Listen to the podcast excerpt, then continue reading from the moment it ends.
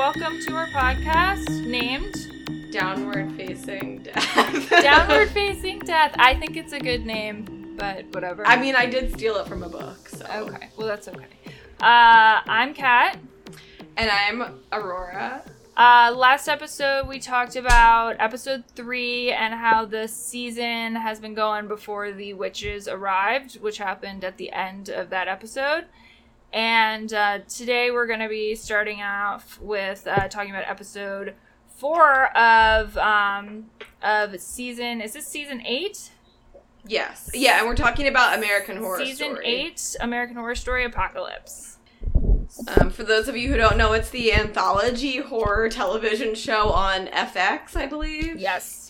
And um, so yeah, so do you want me to start with the summary from episode four? Yes.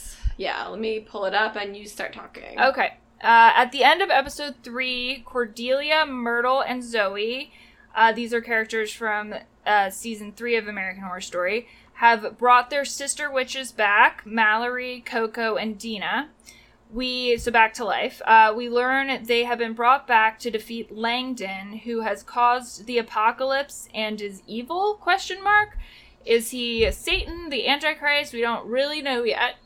Uh, the rest of the episode, episode four, takes place three years earlier. Langdon seems like a relatively normal, if not a little white trash looking, young man living with the real Mead, his surrogate mother, and devout Satanist. After an incident where he uses his powers to kill two men, he is recruited by a coven of male witches, aka warlocks. He joins the Hawthorne School for Exceptional Young Men, where he exhibits unprecedented powers. The Warlock's Grand Chancellor believes Langdon to be the prophesized Alpha. This is the first male supreme whose powers will eclipse that of the witches. Uh, the Chancellor and the other leading warlocks see this as an opportunity to flip the magical hierarchy from a matriarchy to a patriarchy. They call for a meeting with the witches and demand Langdon be given the test of the seven wonders. This is a test that determines the next supreme. The request is laughed at and denied.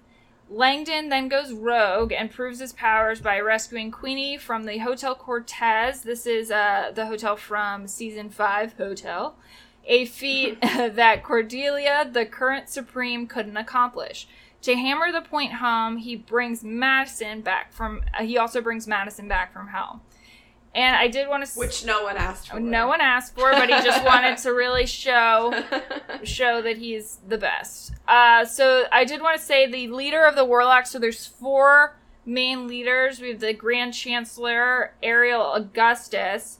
Uh, then we have Henry John uh, John Henry Moore, who was played by. How do you pronounce his first name? Do you know? Cheyenne? Cheyenne Jack. Like Cheyenne, Washington. Okay, so it's that a a, town? I don't know. Yeah. Okay. So it's Cheyenne Jackson. Uh, B.D. Wong, who is playing uh, Baldwin Pennyback, uh, Pennypacker, which I think is such a weird name. Billy Porter as my favorite name. Behold Chablis. Very weird name. I really like it. Uh, I'm gonna name my first child Behold Chablis. Chablis. just have his middle name be just Behold Chablis. Uh, that'd be great. Uh, so yeah, is there anything you kind of wanted to touch on from this episode? well, there's a lot going on. So There is a lot going on. I really liked the going back to uh the Hotel Cortez and like that thing with um with Evan Peters. yeah, I love that I love that character. It makes me want to watch that season again. That was one of my like favorite seasons, I think. Um and the scene with uh Emma Roberts in Hell was pretty funny. Although, okay, uh, and maybe this is just like I maybe I'm too much of a prude, but like there's so, like some lines where I'm like, do we really need to like say it like that? Like there's a thing where she says something about like getting Okay. a good dicking, Yeah. and I'm like, it makes me like viscerally uncomfortable. Yeah, her like overly uh like just not her sexuality, like we get it. but She's a bad girl, but it's Yeah, just like it makes me feel like violated. yeah, I get what you're saying. I I did want to say for uh I agree Evan Peters' character in Hotel is really fun. I I forget his name, but uh, that kind of you know he's like the 19 kind of 20s is that kind of where he's from Yeah. like yeah. kind of got that kind of accent going on which is very funny and uh, him just like playing cards with queenie and he's like queenie we have to play like you know it's just like very silly i also did one kind of nice moment though i thought with madison was when they rescue Madison is when she hugs Queenie and she's so excited because they have this like contentious relationship from Coven. And so when she gets so excited to see her and hugs her, I thought that and she's like, "Get off me, bitch."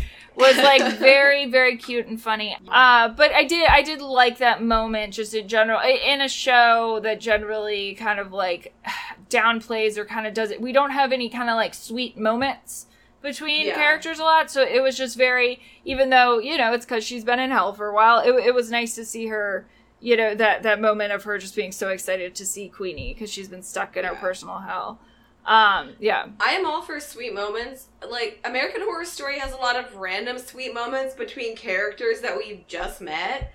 And we'll like we'll talk about this in a I think in the sixth episode. But like there in some seasons, like there'll be these random moments that are played for like like to be like you know, like make you cry or something. But it's like I don't care. I just met these people. Like, what exactly is this? that's why i liked that moment because we we Yeah, understand the history of their relationship and we understand why she would be feeling like that she's so excited to see her and then and then queenie being like wait what the hell because that's not what their relationship was was nice i also thought the school reminded me and i don't know if you'll like agree with this at all. But when they enter so we see like the actual going ons of the school like the boys school. And um it reminded me like especially kind of like the entranceway the foyer whatever of Sabrina. of sabrina yeah that's exactly Yeah, what i was gonna say like it reminded me of sabrina so i i thought I that think that it's like the cool. same like set designer or Yeah. something. yeah exactly Or they just use the same. Yeah, I was thinking that. I was like, oh, it's like Sabrina. yeah it reminded me of that i was like we just needed like a giant uh representation of like the beast or, or satan kind of a statue of him or something Uh, but yeah, no, it definitely reminded me of that. Um, also, uh, I don't know if do you want to go into any of the um, kind of the flipping of the script in the matriarchy kind of thing yet, or do you want to save that for later? um, we can talk about that. I kind of have not a lot of feelings about it. It's kind of like, I guess it's to like show the.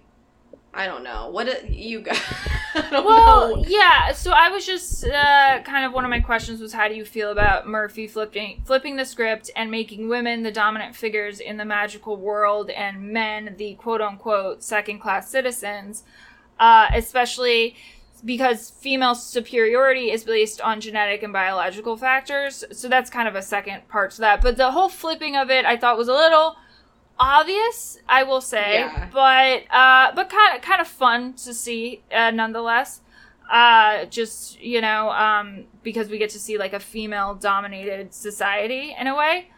And I guess it's kind of supposed to show the absurdity and like arbitrariness of sexism, where Yeah. it's just like, yeah, when you flip it the other way, it's like, oh, this is actually absurd. Well, okay, the other part of it was saying that because they were basically saying testosterone is a natural inhibitor. Yeah. And so it is based on like a biological thing. So I also just just a side note, the testosterone thing reminded me a bit of uh, the midi chlorian bullshit in uh, Star Wars, where they were like the Force is how many midi chlorians can be measured by the midi chlorians in your blood, which is like putting a scientific and biological logic into a super magical or natural story pisses people off and makes you kind of pissed. Yeah. So it reminded me a little bit of that and was like, damn it.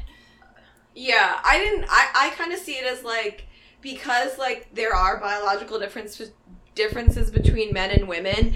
It's like how like you know men are like, oh, we can't have a woman president because her hormones and stuff like that. It's like they're like men obviously have more physical strength. Like the weakest man could probably like strangle like the strongest woman. Not really, but you know what I mean. So it's kind of like that where it just like it you see how ridiculous it is when when you flip the genders like that men are biologically superior to women for, you know, because of testosterone, you know what I'm saying? Yeah, no, I understand. I, I just, uh, I, do- I just, I definitely do not like when there is any kind of like sci-fi, meaning like a scientific basis for something like real in a supernatural story. It's it's just Oh. it's just that's why people don't like the midi-chlorian thing because it is like Yeah. it is more of a fantasy than a sci-fi story star wars. So when you Yeah. get that it's just like well everyone should be able to to get Mm, be no but couldn't- ev- ev- they said like everyone should be able to be a jedi. That's why people love the star wars story like you know? And so when it's like this measurable thing in your blood it ruins that feeling of and it also is like a religious thing at the same time with like the force and being a jedi. So it's a, it's the same kind of thing so that's just generally something that always bothers me and it bothers a lot of people but uh, I, I agree with you that it does show the kind of absurdity of that. It it also it also then makes sense though with like the history of witches and uh, them being more female and more about like female uh, traits that are that are classically female, like uh, intuition and being able to access that. So that that also just generally makes sense. But uh, the things that kind of bothered me were things that weren't weren't I guess things that um I feel like they were trying to do, you know. Yeah,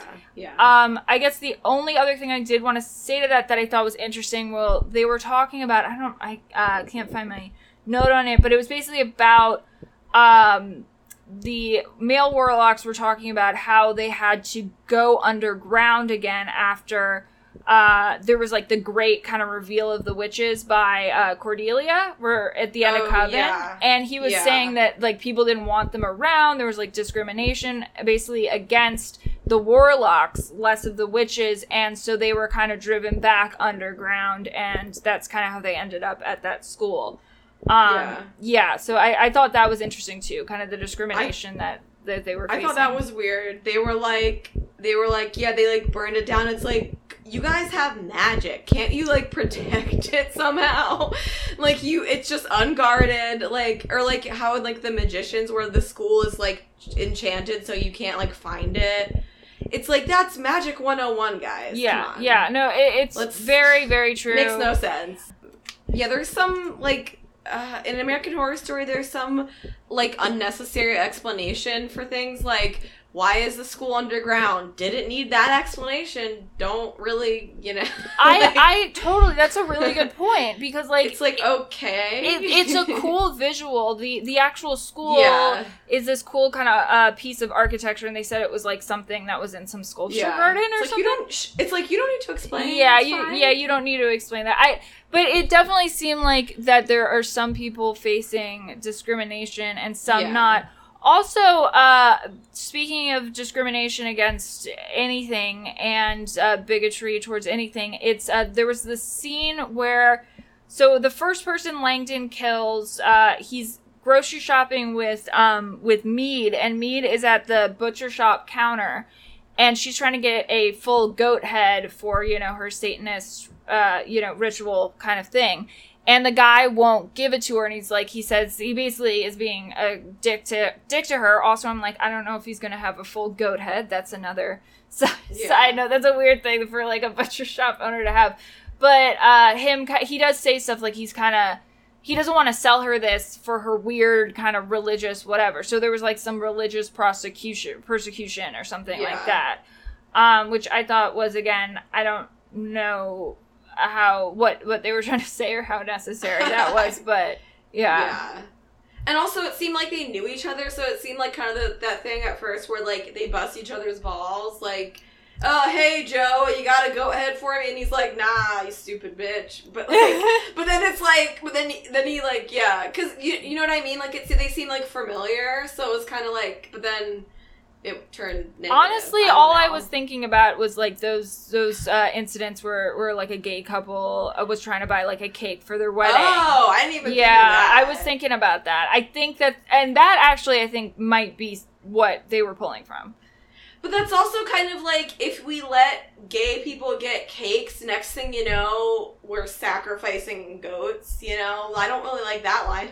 Well, no, but Like, that's how I think a lot of people th- No, think I- about like gay No, thought or thought about gay marriage. I think some people are like, oh, well, what people are going to be able to, you know, we're going to see, you know, the end of the world kind of deal. Like, you know, they I they even- blow it up point. and make it bigger. So yeah. Yeah. I was just kind of um yeah, I, I just am thinking about this now about like the fact that he literally could have just been like, we don't have a goat head because we don't carry goddamn goat heads at this butcher shop at like a Yeah. at like a gi- giant. Like it didn't seem Yeah. like some like unique yeah, it's like we don't kill the animals ourselves. yeah, we don't do it on site, so we don't have goat heads, ma'am. Like you know. Yeah. Uh, yeah. So I also I did like seeing. Um, did you like seeing kind of Langdon and kind of that? Um, seeing him before, like he did did seem so different. You know, he just he just seemed like a normal.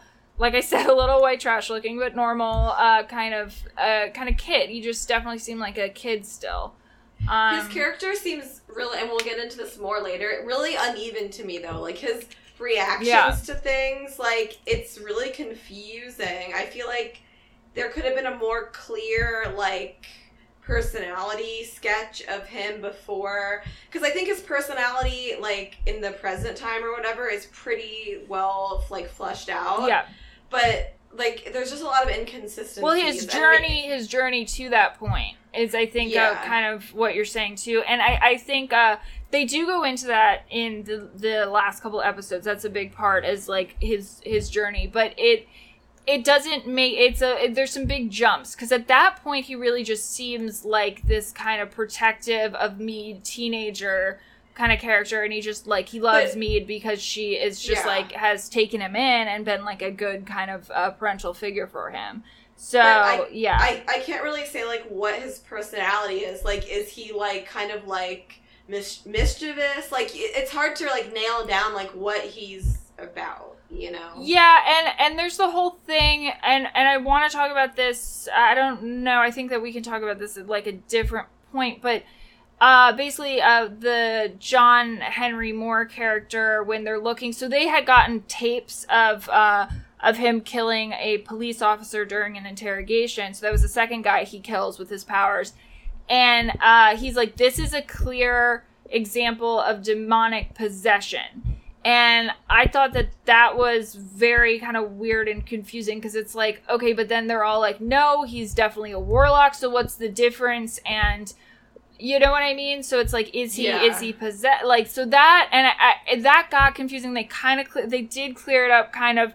And I have a whole thing about that, like you know, about like, is he really like even you know is isn't there some kind of like ver- like can't they just really tell the difference between like someone with warlock powers versus Well, they're pretty stupid, as we learned. yeah and, and they're all just very uh yeah they're all just very They don't. They don't for for be- magical beings. They don't have a lot really good intuition. And uh like i say it like a later thing Just because men are inferior to women. but just so- the women too too like I, that's the whole thing No, on a but later they, they know like something's not right about him. Yeah. and the men are like, he's great. Well, I, I definitely think this is like for them. It really is just like okay, we got to seize this opportunity, like because he's really powerful. Like I get that. That makes sense to me.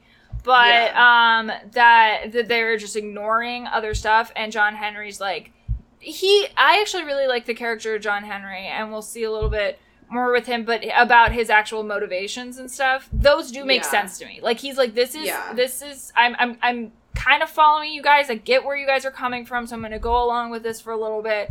But he's like, ah, no, there's something up with him, and we got to be cautious and that kind of stuff. So that that whole uh, trajectory makes makes sense to me. yeah, Um, and it's well uh, back to the like female superiority. Like even if females have been better witches, it's like okay, can't men? Can't you just like let women have this one? Like warlocks, can't you just let the female witches like?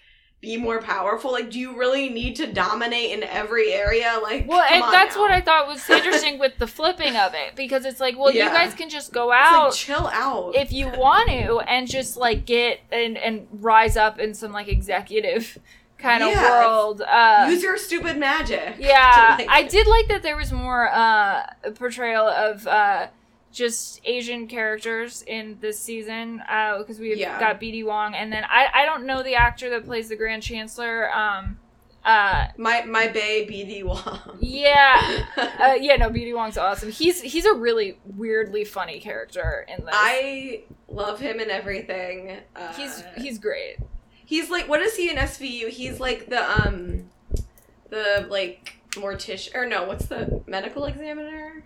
I never. I have no idea. Like I didn't. Oh, know he, he he like pops in and he's just like has that like that smile where you're like, what do you know? Well, he's he's one of those actors that just pops up in a lot of stuff too. Yeah, but no, I think he, I think he's like a like a regular like recurring guest star where he'll just randomly so be like, they found a champagne bottle in her vagina. Yeah.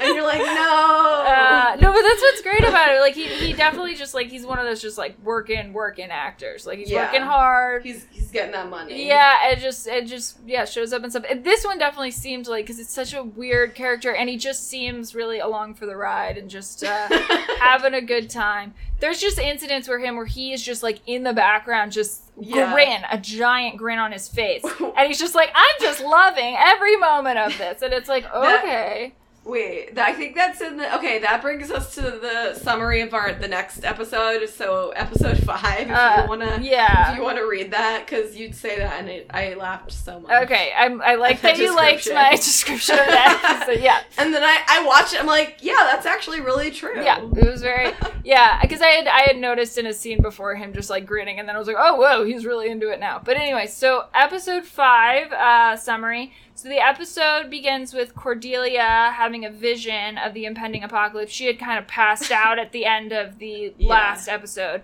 So she has a vision about the impending apocalypse, and for some reason there are also zombies in her vision, which Uh, I thought was funny. Ugh, who knows? Yeah. Uh, Wait, was that in Coven? I thought I remembered zombies. there were zombies in It- Coven, but it has nothing to do with her vision.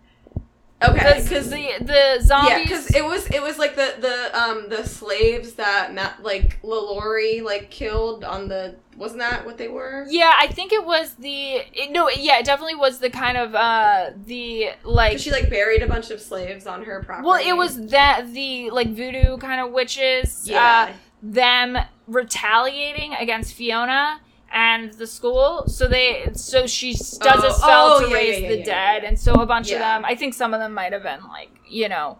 Uh. I think oh some of them were were Kathy Bates' character from that season's like kids and stuff, but so some Oh, of them were from you know around there. But anyway, so uh so yeah, so she has that vision and she uh oh sorry, there's a sirens. edit that out. Uh so um so she wakes up, so Cordelia wakes up from her vision and she decides from there to give the test of the seven wonders to Langdon. We return to the ghouls, girls' school of witchcraft and wizardry. Uh, where Cordelia reveals she is dying, a sign that a new supreme is on the rise. And by the way, that's not the name of that's not the real name of the school. I was just making a Harry Potter Oh, reference yeah, yeah, there. yeah, yeah. it's got I I can't remember the name. It's um uh it's like some yeah. it's a very- school for girls. it's- exceptional. uh, no, no, it doesn't have like a dumb name like the men's school. It's got like mi- it's Miss uh starts with an R, like a very New Orleans name. Oh, like Robichaux.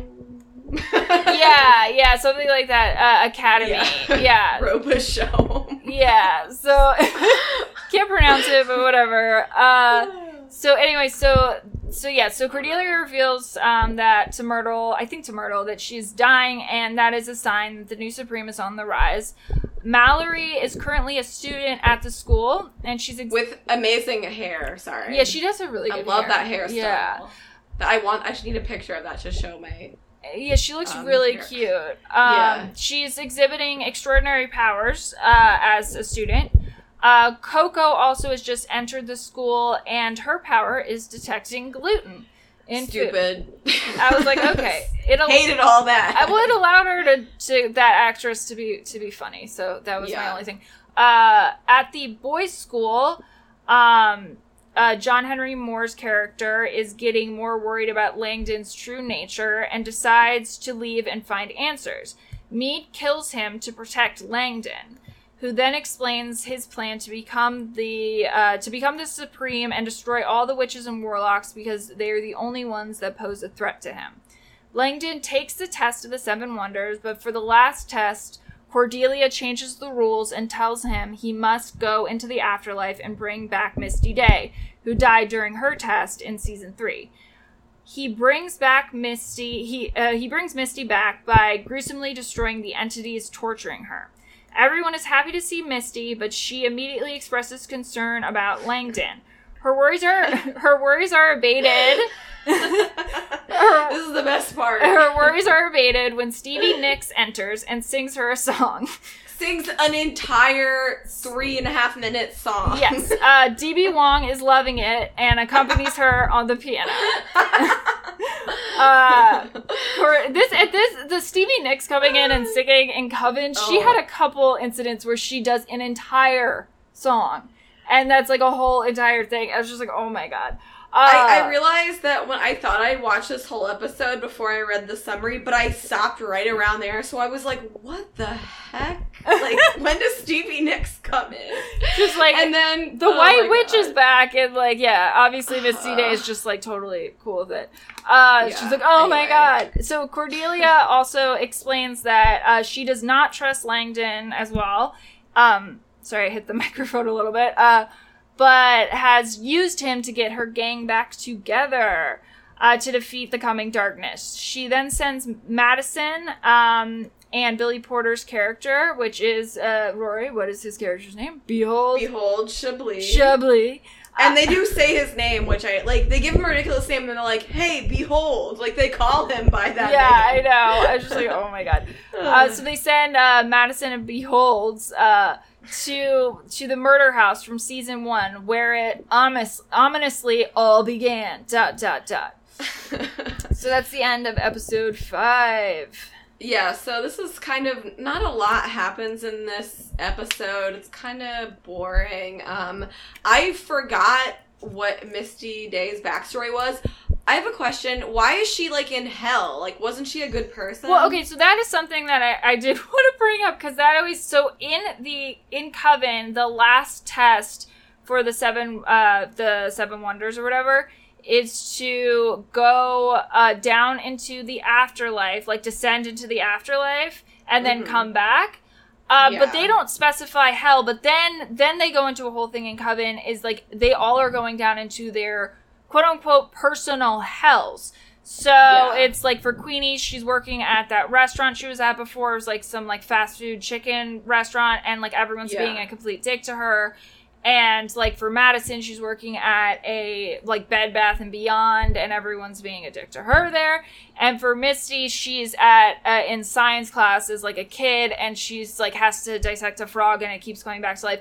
But I I, I think it's interesting because like whenever they show anything in the afterlife from in Coven, uh, they show it just as hell.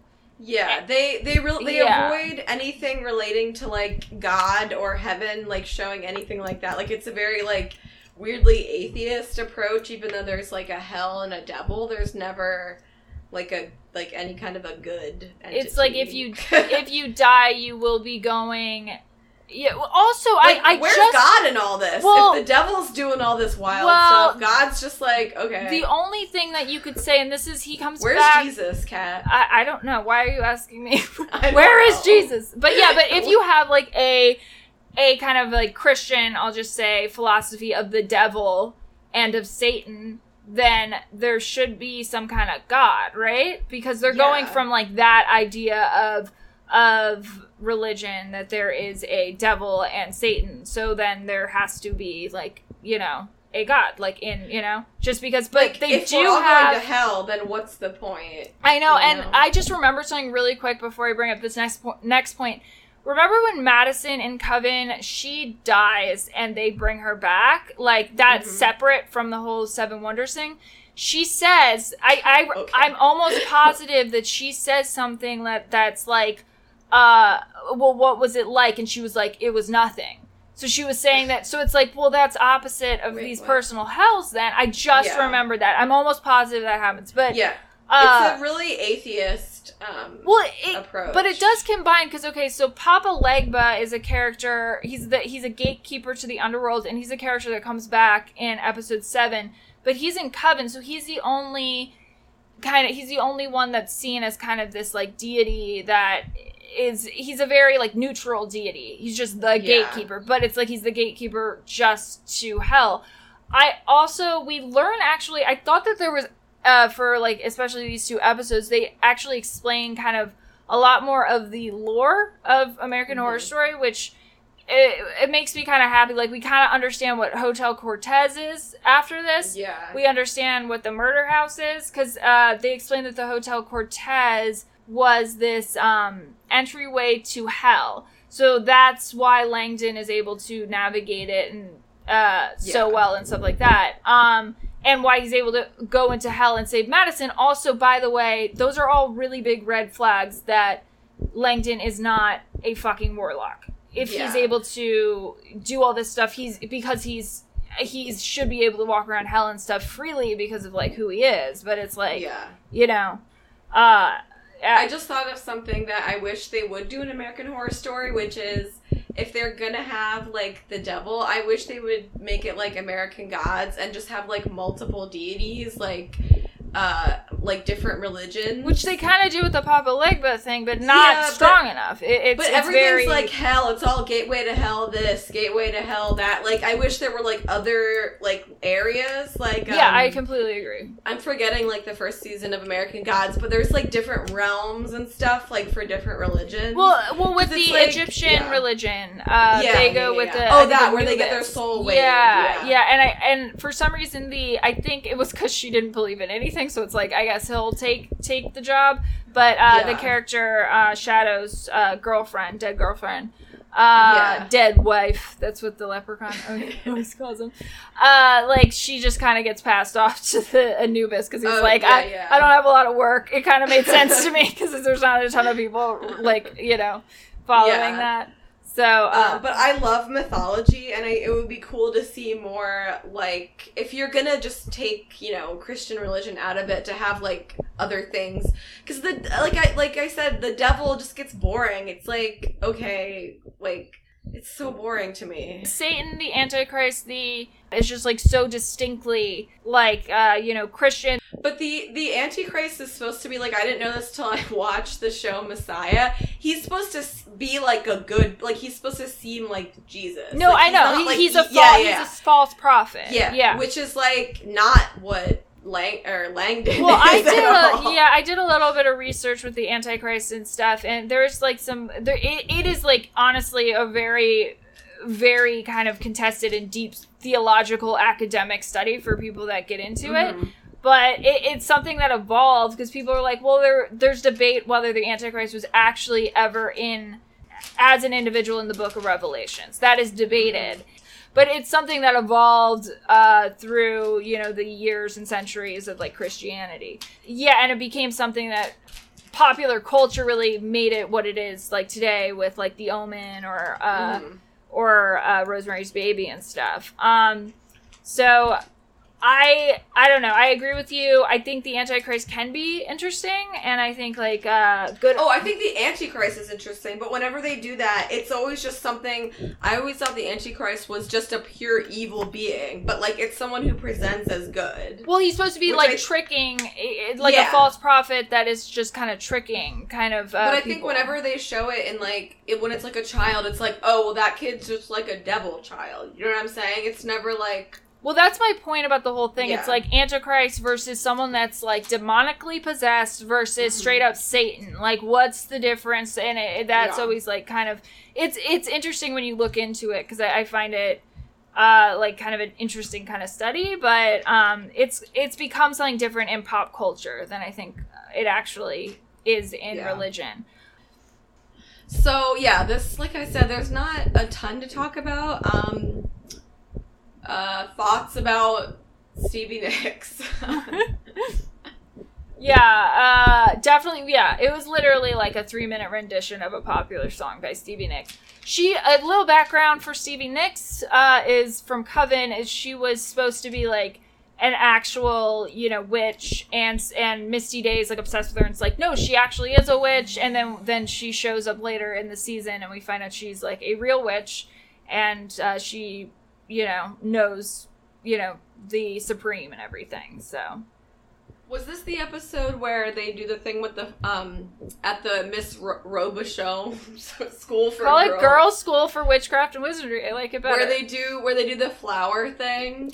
yeah, where they- yeah, that's So okay, Uh, just the que- like how what's her name? It's either in this one or the episode before, but yes. Wait, Violet? No. Uh, not Vi- it's Zoe. Zoe, that's her name. Zoe.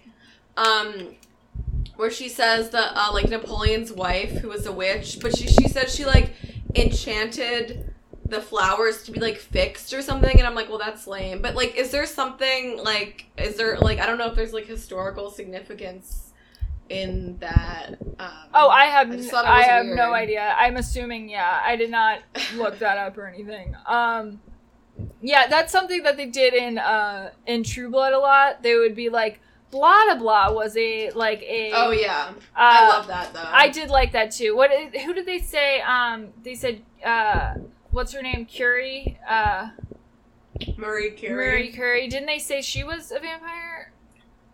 I don't remember. or someone like that. They said was a vampire. Like and then they would say like blah blah blah. Like einstein was a halfling fairy like you so yeah they would just they would just randomly pick out people from history but napoleon's wife's not a really fun one to say so Um, I just thought of this, like when the warlocks are saying, like, "Oh, there's never been like a, a male supreme." That this would be a good time to bring in Christianity into it because they could be like, "Well, was Jesus a witch? Maybe I don't know."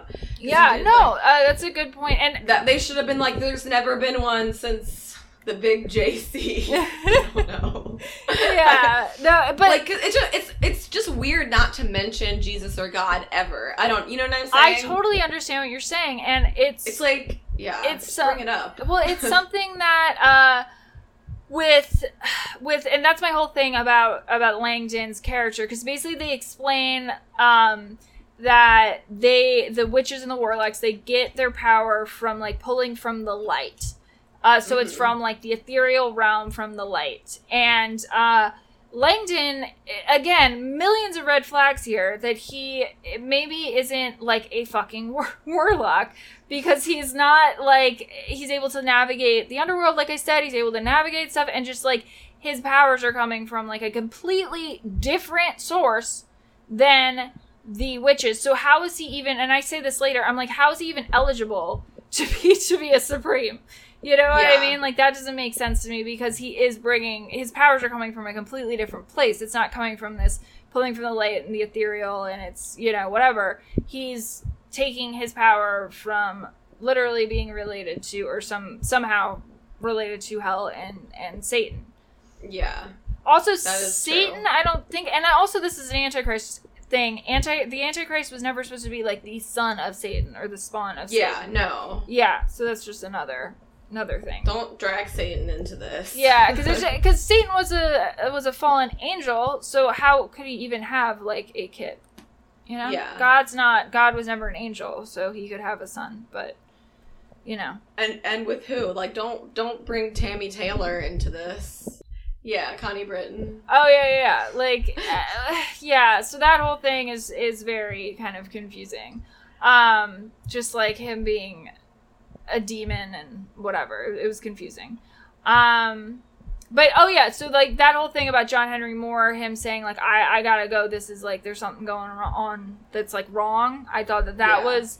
I, I liked his journey. It made sense, and he literally says to um, uh, Billy Porter's character, he's like, I'm not like, you know, I'm not jealous because he's like, you're jealous of him, like whatever, and he's like, I'm not jealous, I'm I'm scared, and I thought that that was a very genuine kind of moment that made sense with his character and something I really liked um, in that episode.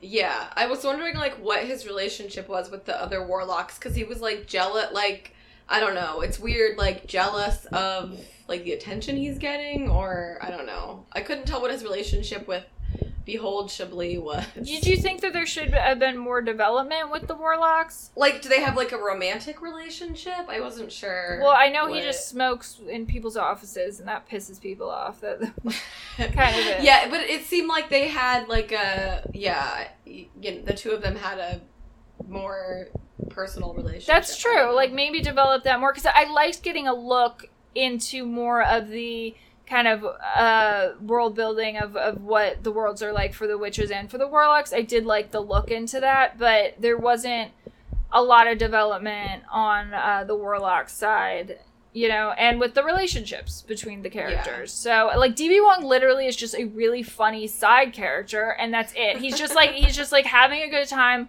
Just like He's just smile, loving it. loving life, and just like yeah, he's got this big like genuine grin on his face. He's like yeah, woo! Like I'm so excited. So yeah, I think we can. Well, I think that's. I don't know. We can go into the next episode because I think that's pretty much. yeah, I think like that's a good idea. So Okay, so episode six, stuff really pops off. Um, so we go back to the murder house, um, and we meet some of the major characters from the first season, including the amazing Jessica Lange. that was me. I don't know if you agree. uh, and so we have her playing her season one character, Constance Langdon. Um, so a quick note: uh, Madison and Behold pose as a, a, a, newlywed couple buying a home. I guess Yeah. to buy buy the murder house. Um, even though he's like, I'm gonna say twice her age. I think. Anyway. Also, I don't know why they're why they have to buy the house. Why can't they just go into the house? Yeah, they were like, "Oh, you I don't let people in cuz people break in." It's like, again, they are witches. They can do whatever. Like Yeah. anyway, and so they Oh, but they- and then couldn't they, just, like- do a spell. Did I say that? That they do a spell too? Like so the Oh, not wait, yeah. the people Sorry, will go ahead. reveal themselves to Yeah, like so the residents do- will reveal themselves. they can't see the ghosts in the house. They have to do a spell. And I liked how scared they were, even though they're witches, because then it makes like you scared to see the ghosts.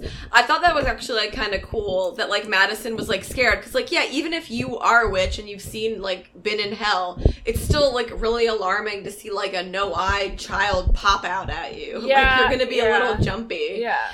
I think sometimes the um, people in American Horror Story are too blasé about this wild stuff happening to them. So it's like, oh yeah, this is scary. Like that, yeah, and I think that they were trying to reinforce that this is like a place of evil or a creepy Like, place or whatever. A rare moment of like jump scares and actual tension building in American Horror Story, like probably for the first time ever. I'm gonna say, like there's like tension of like, oh no, what are like what's gonna happen? yeah, that child. We're with- waiting for the ghost to come out. Yeah, the child uh, with no eyes was I thought was weird. It though, I just yeah, yeah. yeah. Okay, so um, they are start questioning the people in the house, including Constance, um, trying to find out the identity of Langdon. And I don't. How do they know he came from that house? Ah, God. How did they get to the house? I really, I really don't know. That's a really good question. I'm just re- realizing that. Yeah, yeah, that's a really good question. Um. Anyway, but so we find out that Langdon is um the child of Vivian Harmon, aka Connie Britton, that she gave birth to at the end of season one. Uh, sidebar. So she dies giving birth to him because apparently it's like 1920s. It's like, girl, go to a hospital. Like, what's going on? Well, that was the whole thing. Do you remember at the at the end of the season, she kind of gets she kind of gets trapped in the house, and then the guy Oh, okay, delivering okay. the baby is like literally from the 1920s. So, oh, okay, okay. So yeah, this in ca- if you can't tell, this episode confused the hell out of me because we see like third like we have the same actor playing like up to three characters with this episode. Like we're adding another layer of Sarah Paulson on to it. Um, another Jessica Lange. I guess she wasn't. There's Coven Jessica Lange, and then there's Murder House Jessica Lange. And then there's Violet and Zoe, so it's just it's a lot. yeah, they bring back a lot of the characters from from season one. So we and obviously they're in a lot of the other seasons. So we we see Yeah. a lot of people like again. You know. Yeah, it's confusing to me. And Evan Peters is like all these different people. It's like, okay, whatever. Um, so we find out finally that Lang- uh, Langdon is Oh, that's another thing I didn't really. I was like, oh my god, Constance Langdon. That's where he gets his name, Langdon. Yeah, maybe realize that's how they found I don't know. It's just I was don't something know. that I was like, I'm an idiot. I didn't realize that for a second. so Langdon is the child that was birthed from Connie Britton, uh, and he was conceived when Tate, who is the Evan Peters, the child of Jessica Lange, was a ghost dressed as the Latex Man um like uh possessed by the devil and he when he raped Connie Britton. I don't so think that's so he there's was- a lot I don't know if he was possessed by the devil. he Though. he must have been because later on when Emma Roberts reunites him and Violet, she's like, yeah, he wasn't like it wasn't him doing any of that. oh, really? It was like Oh, yeah, because okay. that's how she that's how she like she's like yeah the devil made him do it. Uh, it's fine. okay. Okay. Because it's like he killed all these people. Like he was like a school shooter, right? Well, oh yeah, that that was a question I had too. Oh my god, you're right because I had a thing about like, well, he's a school shooter. Like that. They- that she was, was, more- basically like the devil made him do it. Yeah, I had said. more about Yeah. that about Jessica Lange's uh, character and her relationship with her kids, and that that's where I was thinking it, thinking about him being a school shooter. Like he did some fucked up stuff, and that was when he was alive. So Also, where's the dad? what dad? the to the to all her weirdo kids? Yeah, that's a good point. Yeah. Oh no, no, no, they did go. They did go into that. That was uh, Myrtle. Okay. That's why she hates Myrtle, or, or not Myrtle, but uh, Moira's Oh. character so much. Remember, he had Have an affair, sa- and she kills. we met the dad. dad? We do. We do in a flashback in season Is he still in the house? No, because he gets killed in their house, not the murder house. Oh, but okay. Because she, yeah, I was actually gonna ask that because, um, not Myrtle. Wait, what's her name? Moira. Mo- because Moira says something about like, oh, I've been like sleeping with your husband in the basement or something, and I'm like, what? Oh, wait, maybe he is like because they did live in the murder house, so I don't know exactly where That's- they get killed, yeah. but uh, we do see him in a flashback in season one. I have a question. Is Constance a ghost in season one? No, Like, oh, she just living next door, even though she used to live in the house. yeah, but she she knows all about the house. She she's Okay. very she's very uh like aware of like everything going on in the house, and that So- that's why she she kind of goes to Ben Harmon uh because he's a therapist, and she's like she's she's trying to get him to therapize her uh her Worst. He's the worst there. his oh my god yeah her son which is evan peters Yeah. but she knows he's a ghost because she knows that he died you know Wait, is he a ghost? yeah he's a ghost the whole time he is. but he doesn't realize he's a ghost that's part of it Oh my. that's season okay. one stuff we don't need to go into it Okay, so all right, we're gonna go back to the summary. Okay, so in case you didn't get all that, Evan Peters, Tate Langdon, was possessed by the devil as a ghost, put on a latex costume, rapes Connie Britton, and births the Antichrist or son of the devil. So that's Yeah. that story on that. Constance takes uh, takes the baby and raises it for several years for some reason. Um, in her care, he exhibits progressively violent behavior and then ages 10 years overnight. I think maybe they did that to like explain some of the inconsistencies with his character. I don't know. Maybe things got weird because like they had all these people guest starring and like maybe they filmed stuff in like a different order because it's like very inconsistent. yeah Anyway, um, Dylan McDermott, aka Dermot Mulroney, Ben, becomes a parental figure to Langdon and tries to guide him. And I guess I thought he was straight up evil from the from the first season because he's just so like sleazy. And I, I don't well i I'm think he's more just like a dirtbag Yeah. that's trying to do Yeah. better is what is what they they show him he's a dirtbag that's Yeah. trying to do better but they really kind of lean into him being a dirtbag by saying like all he does is masturbate and look out the window and cry I which I thought I was feel kind like of funny. I feel like that character is dragging a specific person that I don't know who it is, like someone they know. I yeah, know. they're like, this is blah blah blah. Like, yeah, like, and I'm like, I don't get this joke. Yeah. I don't. Uh, Um. So yeah. So Ben Harmon is trying to guide him on a better path. Um. And it, Langdon battles between his desire to be good, which again they don't show. They do like show. at all. He but, like, but that's my whole thing about him aging ten years because he, They need to a, make he's him a child. like love it, like love a, an animal or something though, because they don't show. It. They him, don't like, show it enough, but he definitely is like someone that that is just, and that that's a question I have about about his his his true nature because it's like. It's like he he is kind of just a he aged ten years, so his brain is Yeah. still that of like I don't know, like a ten year old or something.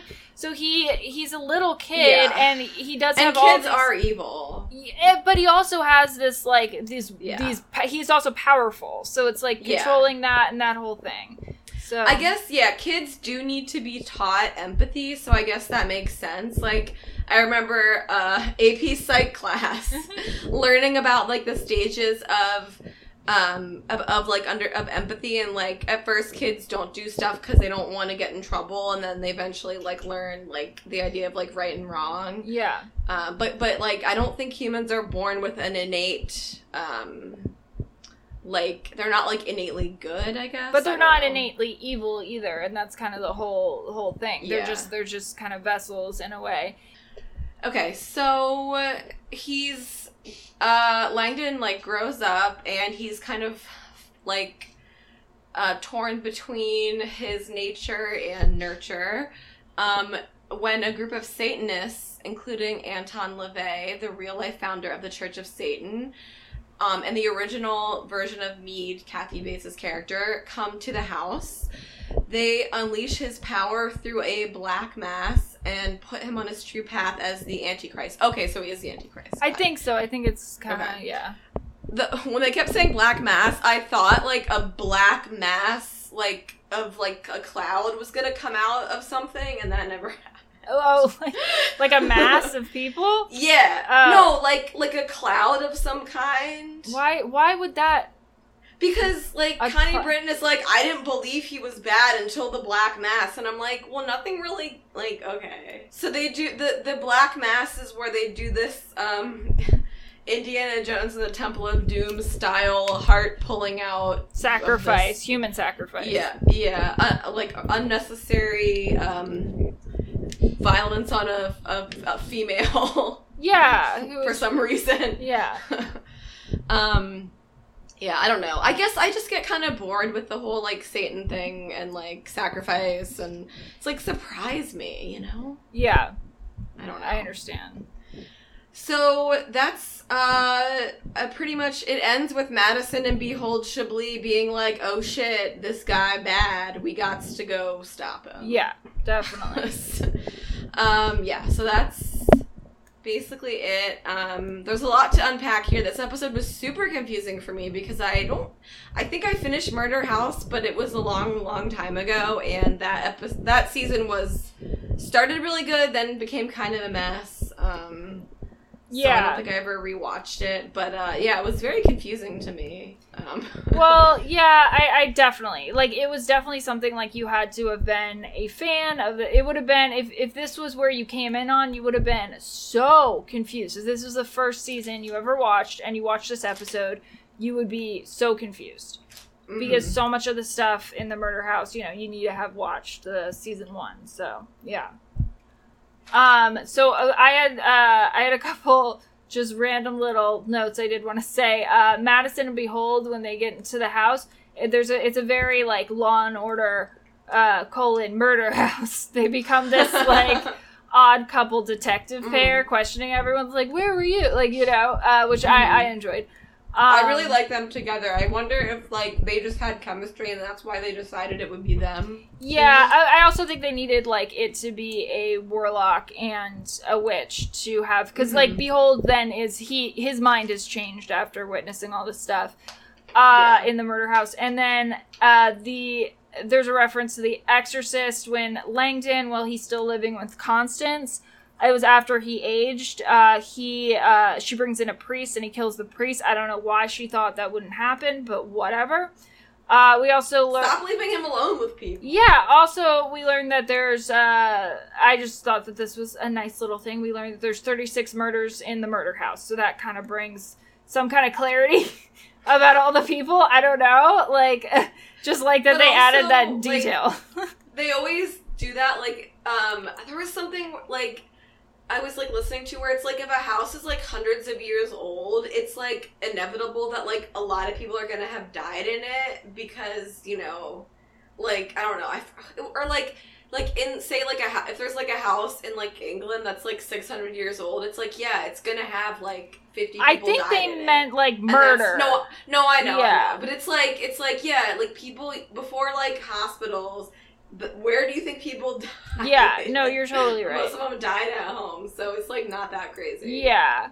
Um Oh, and then we we learn how Jessica Lange is now. Just some clarification on. Uh, I know that you were saying this is so confusing. So uh, you know we see the flashback with Constance ra- raising Langdon, but uh, she she ends up killing herself in the murder house um, after an incident where he uh, attacks her. This is after he had killed the priest and.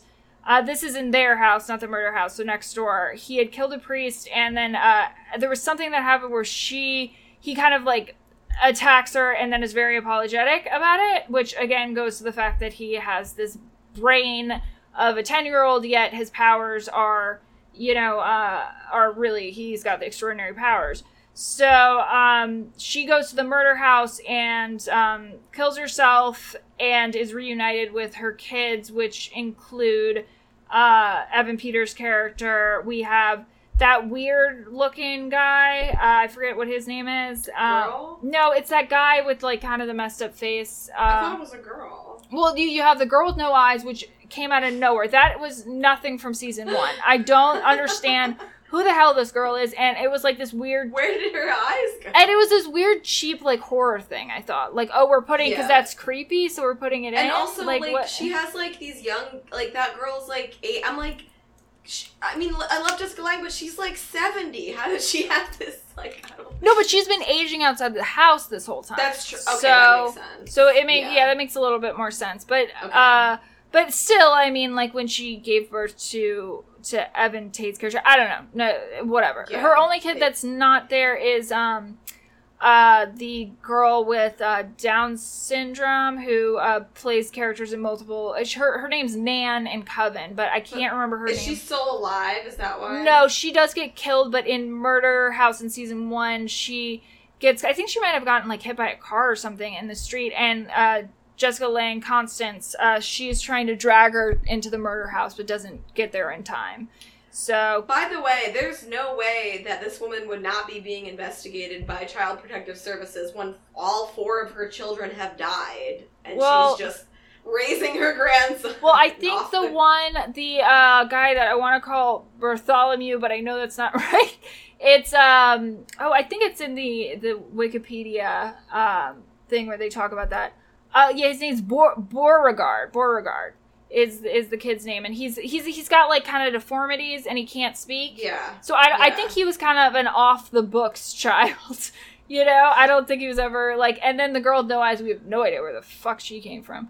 Yeah. And uh, yeah, and then she has her the daughter that she couldn't bring in the murder house, and then um, you know Tate. yeah Um, anyway so uh, my whole thing with her is uh, that she is she describes herself as like the mother of monsters and she's like committed to raising she at one point is like well langdon seemed like he just was to be like a run-of-the-mill serial killer but actually or maybe like a great serial killer. So she's completely committed to raising this fucking serial killer then, but then she just kills herself when that's like, what i'm like but It's like, girl, I- what? don't understand what switched in her head and like he I, he kind of attacked her but it was this weird she was so okay with everything. And this one thing was for some reason her final straw the last straw like i'm not gonna raise you anymore so i, I her, her character is strange to me. I think maybe she's kind of just like a narcissist where she like thinks of herself as this great mother, but then it's like she's just a psycho, obviously. but like i Um, like a i like a good kind of like how committed she is to her kids i always think that's cute But that that's like a classic or like That is a very like classic horror- narcissist where she's like Yeah. I'm so committed to my kids, but like lady, your kids are all literal monsters. but like, yeah what? she's like kind of fine with that but that's But why then- like and then she like is like does like a dramatic suicide, which is like a narcissist thing. So Yeah. maybe she's just like a narcissist. I don't know. Yeah. I mean, obviously she is. Yeah, but it also reminded me, like thinking about like raising serial killers and stuff. I don't know if you know anything, if you've seen anything with Jeffrey Dahmer's dad, but um, I find him like one of the most tragic and sincere demonstrations of parental love and understanding and commitment. Because after Jeffrey Dahmer dies, he's like went to or after he killed all the people went to jail he visited visited him in jail all the time and he was really just trying to understand him and like Yeah. he was he was so like it's so tragic whenever i see interviews with him because it's so sincere and just like he has this parental love there still. Like Wait, did Jeffrey Dahmer have a messed up childhood? not really either. That's really that's frightening. there I think that his- there was some stuff that may have happened that was a little more uh subtle and just like that that's also really sad with the dad because he's like i don't know what we did wrong like i think is he had he had like normal family problems like i think the mom and dad had like a very contentious relationship and ended in divorce but nothing that was nothing that was terrible uh yeah and it it makes sense because i mean the way jeffrey dahmer killed people was horrific but he also was doing it because he wasn't really into the actual violence of it. He just didn't want to be alone. And Yeah. that's so it, it's very so anyway, but I always whenever I see stuff with Jeffrey Dahmer's dad, I get very, I just find it so tragic. And uh like cuz he's just really just trying to understand his son and it just being like what did we do wrong? What what happened? Like he and he's visiting his son and talking to him and trying to understand him and he never says like i'm gonna disown you or anything. And it's just this really like tragic commitment to his He's son like, what made you gay? Oh, and a serial killer. uh, there was some like there was a little bit of like homophobia i think he dealt with but like not oh, I'm sure, but not Yeah. that much compared to like you know it, it was very run of the mill kind of stuff that was kind of Yeah. he had to deal with and so but it, it, whenever i always feel really bad for parents of serial killers because of like except for the ones that do terrible things to make their I kids feel like, that Most, but yeah, it's mostly like caused by the parents. yeah, but- yeah, but then there there are some that are just like that are people that are related that are still just like I I can't help but like not love this person anymore and Yeah. just have this like of familial love or whatever and just like not not being able to completely disown them and that always just makes me very very sad and so I kind of uh, was just thinking about that, but Jessica Lange also the the horror movie trope of just like the mother who is just like committed to their to their crazy, you know, um, crazy like monster movie son, like in Friday the Thirteenth or whatever. Yeah. So um, there there's some of that going on too with Jessica Lange's character. But yeah, her last straw thing with Langdon doesn't make any sense to me. Why that Yes. that sent her over the edge and that kind of brings me to like everyone kind of any parental figure just completely abandoning him. And I think uh, that was kind of messed up and it's like well if he had better parental figures and the only ones that accept him and nurture him are the satanists so yeah those are that's where he's gonna go you know And so, uh, Connie Britton's character. Wait, so why couldn't? So she she's in the house, but she doesn't like she can't doesn't make herself seen to Langdon. But then, yeah, couldn't could, is Jessica Lange Langdon can't see her once she's dead? Uh, I mean, she could reveal herself, but she's like hiding. Okay, She's not because yeah. they, they kind of have the choice to reveal themselves. I and that that's like okay. So we have Constance, who is one just encouraging, um, encouraging him and his evil side. Like you know, she's like okay because he's exhibiting these serial killer traits, and she's fine with it. Then we have Ben, who is trying to help him in his like messed up way, but then he gets in this after he kills that one couple in the house. He's like, I never should have helped you. I shouldn't have even tried, and just ditches him. And we have Connie Yeah. Britton, who literally just hates him from the birth of him and rejects him, and she she just is like, he's bad, whatever, and won't even like show him. So it just is inevitable in a way that he would become a Satanist because he's getting no good nurturing or no good guidance from anyone. Yeah. And again, he is a baby in a lot of ways. He is, Yeah. you know, so he hasn't even been outside the house in forever. So it's just he's not getting anything outside of like these people and and you see his he the way he acts in certain scenes um after he ages 10 years is you can see he's still a kid so yeah, So that's a good segue to talk about um, your question about it, whether he's an example of the born sexy yesterday trope, which is where like a usually a woman character is like kind of like really like what is it? Like she's like really ignorant like I don't it usually like- pertains to like an alien or like a, ro- Yeah. a robot i think is the best way to describe it because it's like a Yeah. robot that is usually learning to be human. yeah and is like and is is sexy but still has the like is a fully like like looks like a sexy adult woman but is just uh, has the mind of a child and is learning stuff and it's usually a male figure that is guiding them and Yeah. teaching them but still wants to have or does have sex with them Yeah, so it's kind of like a weird trope So in the in that trope, it's like a male figure is like teaching the the woman who's you know a robot or just less sophisticated, kind of like a My Fair Lady thing. Um, but then he's also like, oh yeah, I'm like a father figure, but I want to bone her too. yeah it's like ob- mind of obvi. a child mind of a Yeah. child in the kind of yeah and no experience with the world and Yeah, and the uh, that kind of part of it the whole like wanting to have sex with it is less of what i was talking about with the born sexy No, yesterday it's more of the born yesterday part but i think a lot of the of similar kind of messed up stuff about that trope is applicable to langdon Yes, and I think maybe it would have explained more if they had made some weird sexual thing, because this show doesn't shy away from weird incest stuff.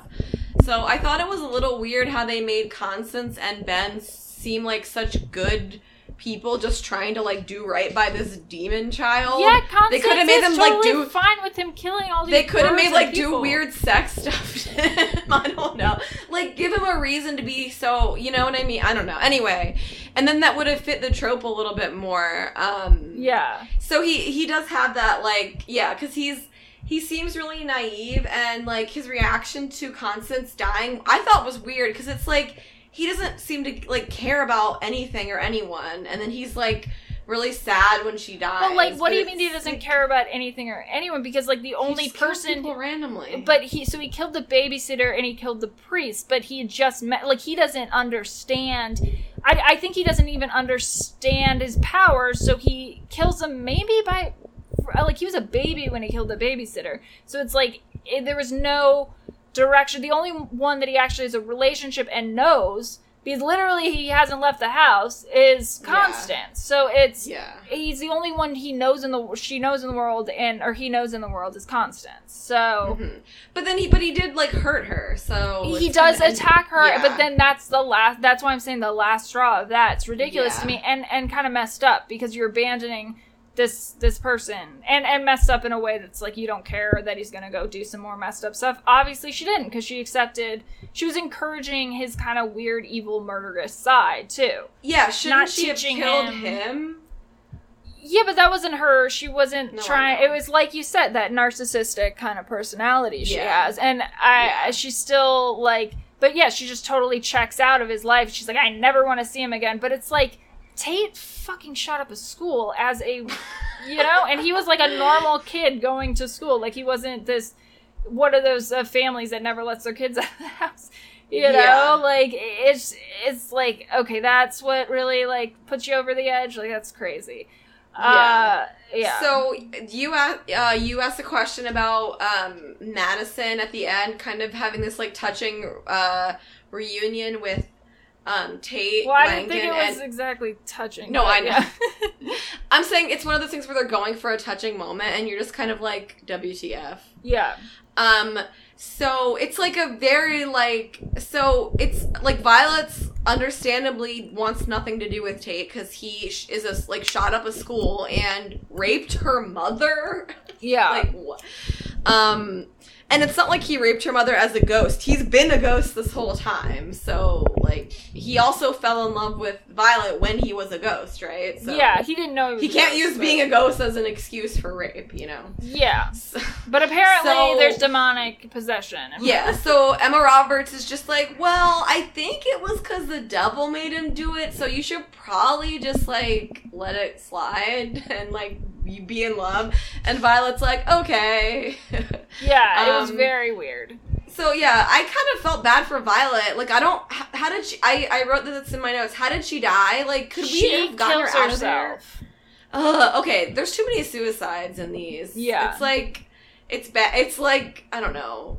People are suicide happy. Anyway, um, they definitely should have made her leave and become Zoe. That would have like Zoe in Coven. That would have Yeah. made a lot more sense to me. yeah. Cuz Zoe like has like a troubled past and like, you know, I think, right? She's kind of Yeah, yeah. doesn't have a family Well, and she did have like a perfect family, but it was Well- like, but they could have easily, I think, done some kind of uh, transition uh, with her becoming Yeah. Zoe. That would have made a lot of sense to me. Yeah. Um, so yeah, I didn't really like that emotional moment. There was also a really weird scene, totally unnecessary, with Moira and her mother. Which There was a that was a long weird plot thing in the middle yeah, of the and episode. I thought Moira was kind of a bitch, and they made her like. So she slept with Constance's husband as correct? like a as like a young woman. yeah, and uh, she Moira kill um, or, or Constance kills her and her husband because of that. Oh, okay. Yeah. So yeah, so she's trapped in the house, but like they Constance like wants her to leave. So also, why does Con? Okay, never mind. so she is like, get away from me. Um, but I again, I'm wondering why the husband isn't in the house or it doesn't appear. Yeah. Um, but if they could choose who they appear to, I would think that like Moira could just not. They could just like not appear to each other. but I, don't think know. she's trying to annoy her. Yeah, I don't know. Like Yeah. annoy her forever. But for some reason we're to believe that Moira's like a good character and like she like gets like redemption. Um Uh, That's all from season one. You know, Yeah, all yeah. all her kind of character. Because I mean, it was kind of uh, atrocious the way she dies uh, with Constance killing her. Because I think it was but it's actually like, yeah, don't sleep with no, no, no, no, no. But I think it was kind of like an assault, actually. If I if I'm Oh. remembering correct correctly, he she was kind of like, uh, yeah, But, it, it but was. she made but she made a joke about it in the in this episode. yeah, because I think like, she's I'm- trying to she's trying to fuck with with Constance, but uh, but I Constance like that narrative. no, but but it was it was like it was a yeah I remember this now. It was like him trying to have sex with her, and then um Constance walks in. It's just like you're having sex with my husband. It like kills both of them. But then why does she seduce Ben in Uh, the first season? I don't know. just That's- for lulz. yeah, I, I love think that it's just- actress by the way. yeah, the redhead. Uh, Yeah. yeah. Uh, I don't know. It is just for lulz. Yeah. Okay. Yeah. She's like, I just want to be hot for, but yeah. Also, I would just appear as my younger self. That all the was like explained in season one, and I can't remember why. It was like because Um, like Ben was seeing her as, As- her hot yeah. younger self, and Vivian was That seeing was her my favorite. older thing. That was my favorite part of the first season was that he never questioned it, and it never came up with, between him and his wife that she's seeing this old lady with like a one glass eye. Yeah. and he's seeing this hot, and it never they never Yeah. talk about it, and he's just like, I guess my wife is fine with this like slutty French maid. Yeah, well, yeah, and, And- he's like all like guilty and stuff, and it's just like, whoa, look at her. It's just like, wait a second, what are you seeing? What am I seeing? Can we have a moment like that? It's so funny. wait a second, can you describe to me what Moira looks like to you? Yeah. Um. Because he's like he, I- he makes like allusions to like look at her she's like freaking bending over in this short thing and she's just like then Vivian's looking at her and she's like just like this old woman just with a Oh. and it's just like okay like yeah Yeah. it's just like what are you talking funny. about it's a little bit reminds me a little bit in Game of Thrones uh, the Red Woman because the whole thing was supposed Oh, to be yeah. yeah Stannis uh, uh, Baratheon's wife is supposed to have seen her as the old woman and uh, you know Wait, the whole time? well i think it's like because she's a true believer it's like alluded to like she then could see her like that but then there's a scene where she literally takes off that necklace that does the Yeah. glamour so she does know what she really looks like like that's no I forgot all of that. yeah yeah but like stannis is just isn't like fully a true believer so he's more doing it for you know his ego Interesting. Yeah. yeah Okay, so that happens. so oh, there's a so they to release Moira from the house, they find her bones. Also, I didn't write this down, but weird that, that they have to physically dig up all these corpses. Again, they're witches. They can like, can they not like use some like radar, witch radar, to like dig around with their mind in the soil? They have Yeah. to like physically dig up the entire like yard to find her bones yeah even though she can s- so emma roberts can sense what bones are moira's but they can't like use like i don't know a stud finder but for bones i and like i figure totally out get what where you're saying. where yeah. bones are. Yeah i get what you're saying. it's like It's like yeah, art like archaeologists have these tools. Anyway, that's weird. um, they have to do manual labor to like dig up. Well, it's like yeah, just like you're saying, just detect over, hand Yeah. over the ground. Da, da, da, Yeah. Okay, these are Burr's bones. Yeah. and like yeah, just like I don't know. Witches, the witches' powers are wildly inconsistent. They can bring people back from the dead, but they can't do like basic things. Yeah, yeah. That's Um, so they find her bones. They like uh, are like, we're gonna release you. Um, and there's a touching scene with her mother where they're like they're reunited, and it's like unnecessarily long. And I'm like, why do I care? don't I It know. I, that's why I left it out. Oh, of the act- summary. this just like, this just occurred to me. I'm wondering if it's something with like Ryan Murphy or like one of the writers who had to like take a parent off life support and they feel like guilty because that she's like I killed you because I you know took you off like a respirator. I guess that's a hard thing like dealing with aging parents. It was it guilt. was sad and the guilt of touching. that. Yeah, and it was sad and touching in season one. But it's like in season eight, it's like no one ca- like you know, it's Yeah. it, it was really unnecessary to have that whole thing. And again, there's no heaven. Her afterlife now is just like living in a cemetery. Yeah, and it was also uh, like kind of walk off into the moonlight kind of thing. So it is it is Yeah. that whole thing of like, okay, is there another place you can go and, s- ex- in, or is it just your personal hell? You know, I mean, Yeah, yeah. Uh, so that was like a weird plot line there. I don't know. and it was I love that. I love that actress, but I feel like she's she's in too many things. What's her name? uh oh I. I She's such a good actress. You're talking was about really uh, selling Moira it. and stuff. Yeah. uh, yeah. from like Six Feet Under. She was really she's selling it The when she's like crying about. She's in that. She's. I'm watching Dead to Me. She's in that too. She's Uh-huh. in like everything. She Uh, just keep, Frances like- Conroy. Yeah, she's so good, but she's in too many things to the point where it's like it like it's like okay, chill out. She's like Malcolm McDowell, where she's just in everything. Yeah, I mean, I'm I'm a little bit like uh, I like that she's getting all this work as like this older Yeah. kind of woman. Oh yeah, Uh, but but I agree. But I mean, being in like the Joker, that was a huge movie, so that that was pretty Right. cool. And I, I like that casting for the Joker's mom. Um, yeah. but yeah, no, I really like her too. I, I her character in um in this season and Coven, I think is so over the top, and I love it. I I hate that character. I find Hate it very very funny. Like I find it so annoying. I like her best when she's playing like like in Six Feet Under as the mom, where she's kind of like she has this thing where she could be sweet. Like you don't really know like what her I don't know. She's not just like a sweet old lady. She's kind of like you don't know which way she's gonna go. yeah. Almost like she's a human being who's like complicated. um, but I hate that character where she's just like, oh, I have to like miss lunch at the whatever. I don't know. I hate that hair. I hate. I hate everything about that character. I want that character to die. Uh, that I character. hate the wig. Oh my god. I but that is based off of um uh not um Wintour, but it's some woman that works at that whole look is based off someone Oh, from yes. from uh from Vogue. It's not Anna Wintour, Yeah, but it, it's I a side woman that's I know what you're talking forever. about. So and I'm that's- pretty sure that's like the hair, the frizzy hair, red hair is based Yeah. off that and stuff. Uh, I I really uh, I enjoy, but you know I enjoy these incredibly campy, over the top characters. Yeah. So, but literally, there's in the next episode, she they they show that character Myrtle. She's vaping, which I thought was a really funny thing. and at one point, she starts just like playing the theremin randomly. So again, just like weird ass stuff Wait, with playing what? the theremin. What is that? It's like you've seen them there. It's like does a woo like it's like was supposed to be like the first electrical music uh, instrument oh, okay. and it makes those kind of weird, kind of creepy sounds. But they always have like, uh, did you watch Breaking Bad? Yeah. Uh, Gale, that character's playing a theremin at one point. It's always kind of like, oh, like to show like uh quirkiness in a character. okay. Is they play the theremin. So, uh, yeah, it's a very weird kind of. Um, Yeah. But yeah, I just thought both of those things, her vaping and then playing the theremin, were both really funny.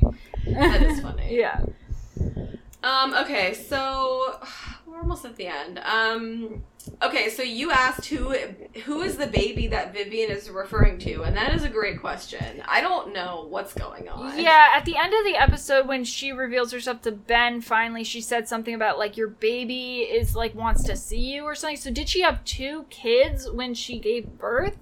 Like, you know, that's what I'm like twins.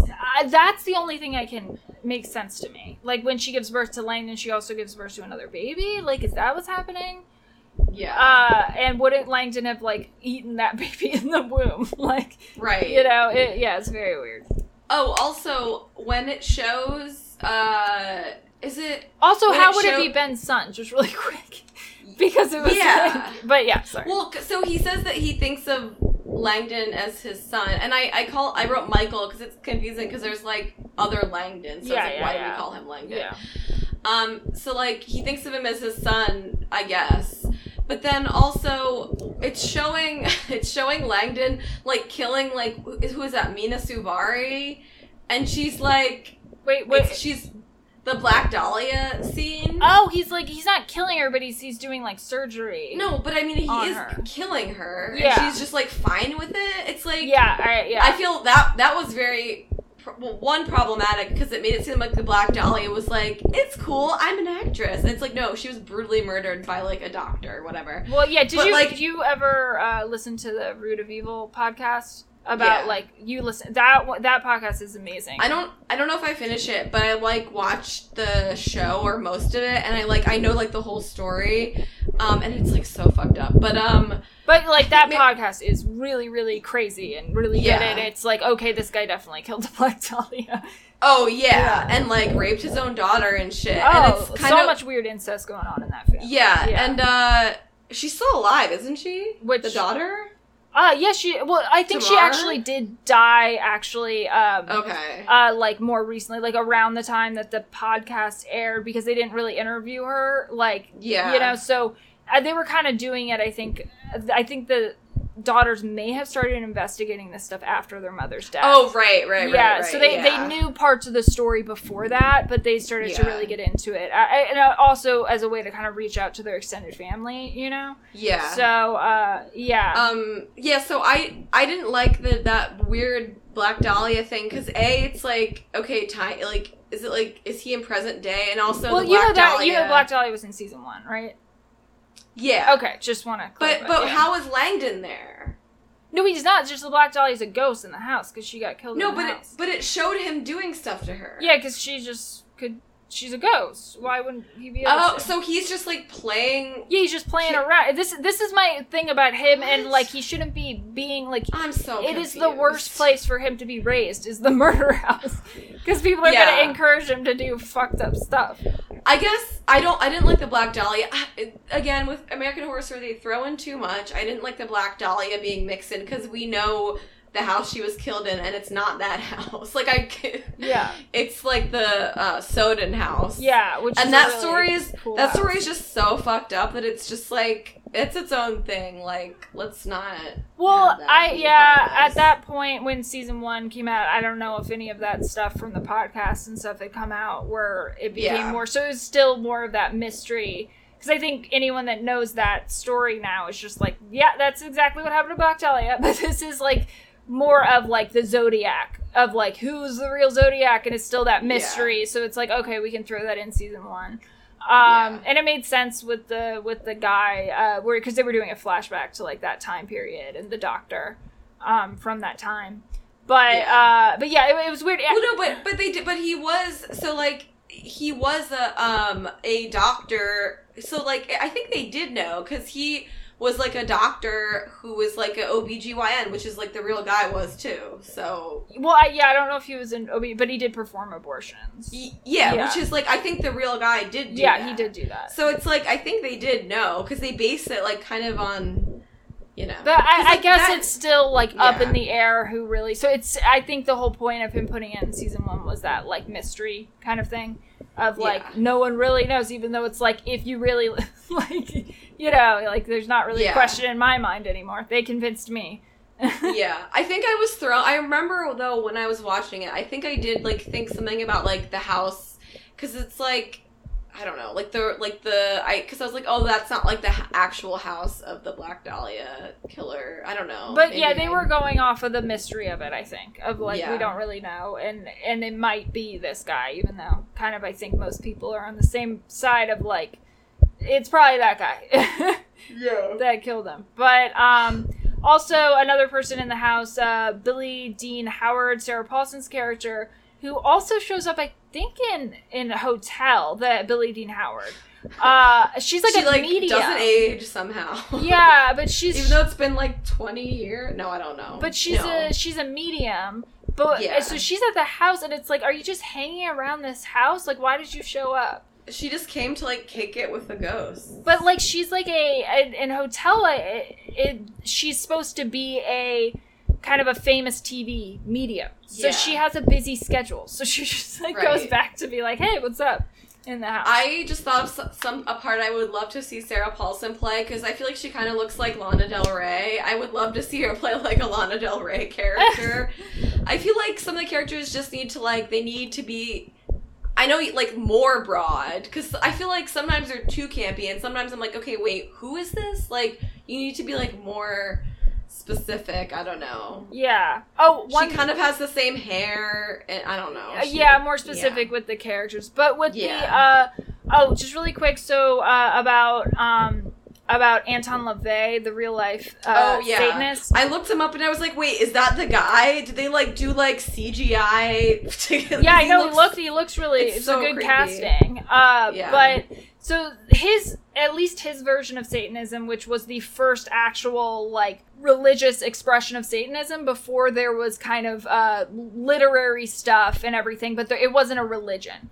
So, uh, and it was in the 60s, and uh, so he created the Church of Satan. And in the church, Satan and the devil are seen as symbolic, not real, so they would not be going around seeking the Antichrist and following the black star or whatever they said in the sky, where like he would yeah, like the three wise men thing. Like it's Yeah. like okay, but it, it's basically all about. It it's, seems a lot uh, more about almost like a movement of like um of self um improvement.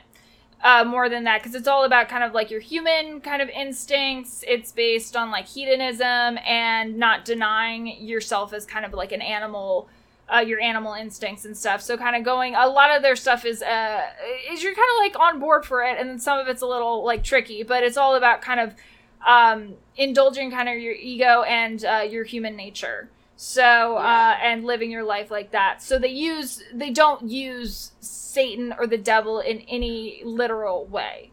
It's Um, basically like YOLO. Yeah, it, it's very much like YOLO. It's uh, it's carpe diem. It's that kind of stuff. Um, yeah, it's it's about uh, mater- materialism um, and kind of rejecting uh, kind of the teachings of like Christianity, where it's supposed to be like uh, you know focused on not here and now, but Yeah. about you know uh, the afterlife and kind of denying certain aspects of yourself. So uh, it, it like what one of the things in here it says Satan viewed as a po- positive archetype representing pride, carnality, and enlightenment. So uh, yeah, it, it's it's very different from how they're portraying it in the in the show. Uh, Yeah. and, and I think most Satanists in the Satan religion had nothing. It, it's much more of an atheistic view on life. Yeah. Uh, and that's where whenever they show Satanists in shows and stuff, it goes in a completely different direction, and it's not like that at all. Yeah. Oh yeah, one thing I want to bring up um with like the whole like Satanist thing is like I watched a movie which was not good, but it, it was kind of interesting. Um, called We Summon the Darkness, and it's like these three hot girls in the 80s go to a metal concert and they pick up these guys and there's like there's been all these like uh like devil worship murders um around the midwest and it it turns out like these girls like bring these guys back to this house they drug them they tied them up and then you find out that they're working for this like mega church uh, Yeah. headed by johnny knoxville um and so like they are he also shows up in random stuff, just random stuff. yeah. they're they're fueling this like satanic panic yeah. in order to drive people towards like these mega churches, which I thought makes a lot more sense. Um, like because you know those those uh, evangelical churches that like where they have like private jets. I believe those people are truly evil. Like I consider Oh, yeah. myself a Christian, and those people are straight up like they are going to hell. I didn't know. like you, I didn't know you considered yourself a Christian, but okay. I, mean, learn something kind new of. about. No, I get what you're saying. Yeah. Yeah. Well, I think like with the Satanism and Christianity, it's like, uh, are you doing stuff for like this like this world or like the next. It's Exactly. Like, well, if if you don't if you don't believe that anything like in this world matters, then it's also kind of like what drives you to, to do good things. You know, if you're just focused on like like if you truly believe that like all that matters is like heaven then like if you save someone's life you're just taking them away from going to heaven you know what i mean like so it's like why save anyone then Well, yeah. why save people's lives if if heaven is better than this well, that's know? why they had to make su- suicide a sin. well yeah but it's like i don't That's like how the I got it when I was little. I don't like the part of Christianity that's just emphasizing the next life because it kind of takes away responsibility to do good things in this life. Well, you then know? you might be a Satanist because that's what Well, they no, that's what they that's what they believe. They're like they don't like the emphasis on you know. But it's But I also think way- that like you should try to Yeah. like be like it's almost it's almost as if you should find a balance between enjoying life and doing good things. Well, yeah, and and that's why I was saying like the like satanic religion is very similar to like a new age kind of spirituality. It's like you know in like Buddhism, it's all about the here and now, and it's not about some afterlife or anything like that. So, but in a different but Buddhism but in, in a very in a very different way. I'm not saying yeah, I'm not trying, but I just, really don't like Buddhism because it's basically like don't enjoy anything. yeah, don't have emotions. but it's about kind of finding peace and enlightenment in in like- in your life now is what I'm talking about. I feel like about. Buddhism is it just sounds like a depressed person's like rationalization. They're like, if you have no feelings, you can never be sad. Yeah, no, like, I don't I- enjoy yeah. anything, but also don't be sad about anything. Just kind of be, and that sounds like uh, something that a depressed person would tr- strive for. Okay, I'm cut this out. I'm dragging Buddhism. No, but I get I get what you're saying. I think, but the It's- the similarities, we- so weird to me. but the oh, I guess I- yeah. similarities between the two is about more of this like philosophy about like living your best, becoming your best self in the here and now, and not this focus on the afterlife. I had a big kind of when I because I was raised Catholic, and my big kind of like what I was gonna say. Oh yeah, my first kind of thing was like questioning my faith and stuff, which happens to anyone that was raised like that uh was about like why are we doing like you were talking about why are we doing these good things just for uh just because like Jesus and God is watching and like God's and everyone it's like I was like a more much more humanistic approach of like we Yeah. should love other people and help other people because they're humans and because of Yeah. empathy so yeah, if yeah. you're just doing it to get like brownie points with with I God, thought I always thought that was messed up I always thought that yeah, was you're really kind, messed up You're kind of shady. uh, yeah Also, yeah, and then- then if if you save someone's life, then it's like, well, you're preventing them from going to heaven. So aren't you doing then a bad thing? Shouldn't we all just like uh take like drink the Kool Aid and off ourselves? like, you know what I mean? yeah i mean that that has to do with like all, like i Yeah. think the origins of uh christianity was literally like let's be nice to each other for once there was a Yeah. little bit of that and then it got really kind of distorted throughout uh you know Yeah. different organized religion um but I did try to read some of the Bible, and let me tell you that it needs another draft because the storytelling in the Bible is not good. oh yeah i mean it well The stories big have no pun. They have no like, like punchline. It's just like this person did a thing, and then they did this thing, and then they did a third thing, and then end of story. And that's repeat that like fifty times. Yeah. I mean, a part of that is like there. It was written over like you know there was like big periods of time between like were sections no- of it written, and Yeah. then so and we have there's no multiple different authors, like you Yeah. know, so it, it's gonna be like discombobulated. But it's so weird because like I remember in um in I took a like a in my nerd camp we read like the Bhagavad Gita and like a, like it was like a Hindu Mm-hmm. religious text and in most religious things there's like morals so like to have a moral story you need like a twist at the end like a a Well, like there's more of the parables that you get into with uh Yeah. with in the Bible, but I get what you're saying. But I mean, I don't know. They're really, but it's just it's bizarre the way the Bible is. Like even reading like the um like synopsis of the stories, there's like very few stories where there's like a t- a, a turn where it's like, oh, that's the point of the story. It's usually I don't know. I, it's hard to explain, but the Bible's just not. It's I don't love it. Well, It's yeah. really, really boring. Anyway. uh, well, I feel like a lot of like ancient religious texts are kind of boring to read. So But I feel like there's it's it's just weird because there's so like yeah like like Greek myths and stuff. There's a lot of like Yeah. lessons you could put Yeah. in there about like pride or like stuff like that. But yeah, it's like there's I don't know. It's just like from point A to point B. It's like this person did a bad thing, and then a bad thing happens to them. The end, and you're like, okay, Yeah. what was the point of that? Yeah. No, I understand what you're saying. Uh, yeah. Anyway. Um also i mean like with uh norse mythology there's there's not a lot of it was like oral tradition so there's a lot of people that have written down like the mythology in a much more fun way because these are more modern authors that are you know telling the stories so you get like a much Oh, I, more but I, fun I even tried to find like fun Bible. Like I even tried like children's because I could not get into you just it. watched a ton of VeggieTales and was like I tried. mind.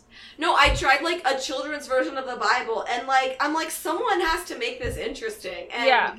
guys, they have not done it. well it's it's I remember- yeah it is I had a ch- I had a children's Bible growing up, and I remember like that being cool. But like I can't find like um, yeah, like just like something with like a good summary of like all the s- different stories within the Bible, and like oh, you know, I don't know. Well, it's also really co- like the way it's Yeah, put together yeah. is a little bit is very discombobulated. So that's that Yeah. would be confusing to try to find just a summary of the Bible. Like if you're like the summary of this section, But it's also the most sold book, so it's not that crazy that someone could have like made an extremely simplified version for like my stupid self to read. Yeah, yeah, okay. Maybe that's I a project for you. I need to go like sit in on a Sunday school once like churches open up and just like be like, teach me about the Bible. Yeah, no, I, The kids, I'm gonna sit in on the kids' Sunday school. Yeah, no, I mean, the Book of Revelations is actually kind of interesting to me because speaking of the Antichrist and everything, because and the apocalypse, uh,